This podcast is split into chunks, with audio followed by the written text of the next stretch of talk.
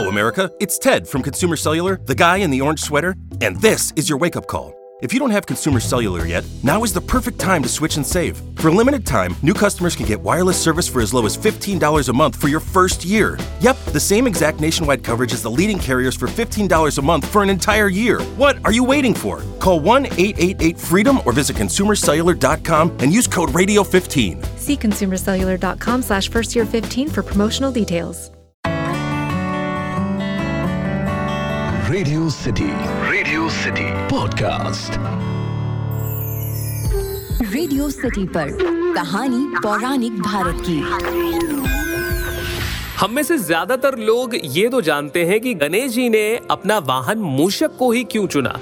Radio City पर मेरा नाम है अखिल और आप सुन रहे हैं कहानी पौराणिक भारत की। एक ऐसा पॉडकास्ट जहाँ मैं आपके लिए रामायण, महाभारत, पुराण, लोकगीत लोक कथाओं से ऐसी कहानियाँ लेकर आता हूँ जिनके बारे में ज़्यादातर लोग नहीं जानते। जैसे जब हम बात करते हैं कि गणेश जी ने मूषक को अपने वाहन के रूप में क्यों चुना तो इससे जुड़ी कुछ कहानियाँ लोगों के मन में आती हैं कि एक राक्षस था जिसने ऋषि मुनि के आश्रम में बर्बादी कर रखी थी तो गणेश जी आए और उन्होंने राक्षस पर काबू पाया। लेकिन जो इसकी सही कहानी, जो गणेश पुराण में मिलती है, वो कुछ इस तरह से है।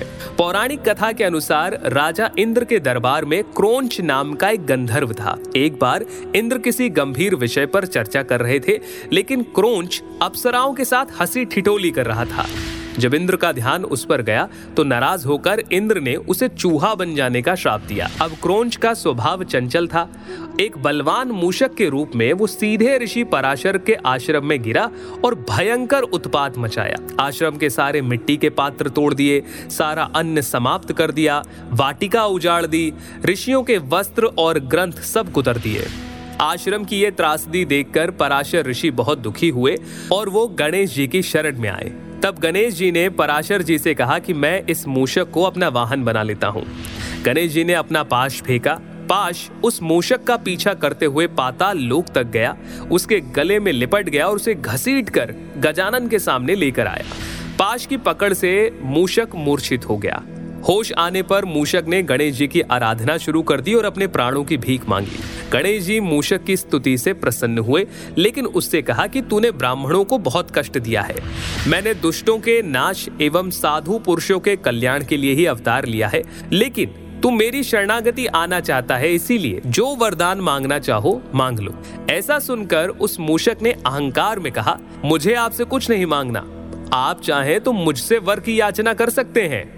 मूषक की ऐसी बात सुनकर गणेश जी मन ही मन मुस्कुराए और कहा, यदि तेरा वचन सत्य है तो तू मेरा वाहन बन जा। मूषक ने तथास्तु कहा और इतना कहते ही गणेश जी उस पर सवार हो गए। अब भारी भरकम गजानन के भार से दबकर मूषक के प्राण निकलने ही वाले थे।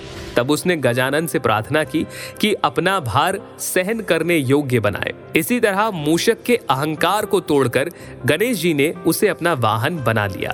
तो ये थी आज की कहानी, जहाँ पर मैंने आपको बताया कि गणेश जी ने मूषक को अपना वाहन क्यों चुना। आपको ये कहानी कैसी लगी, मुझे ज़रूर बताइए। ईमेल लिखिए podcast at my Radio City dot com पर। फ़िलहाल के लिए इतना ही, सुनते रहिए रेडियो सिटी, रग रग में दौड़े सिटी। रेडियो सिटी पर। कहानी पौराणिक भारत की।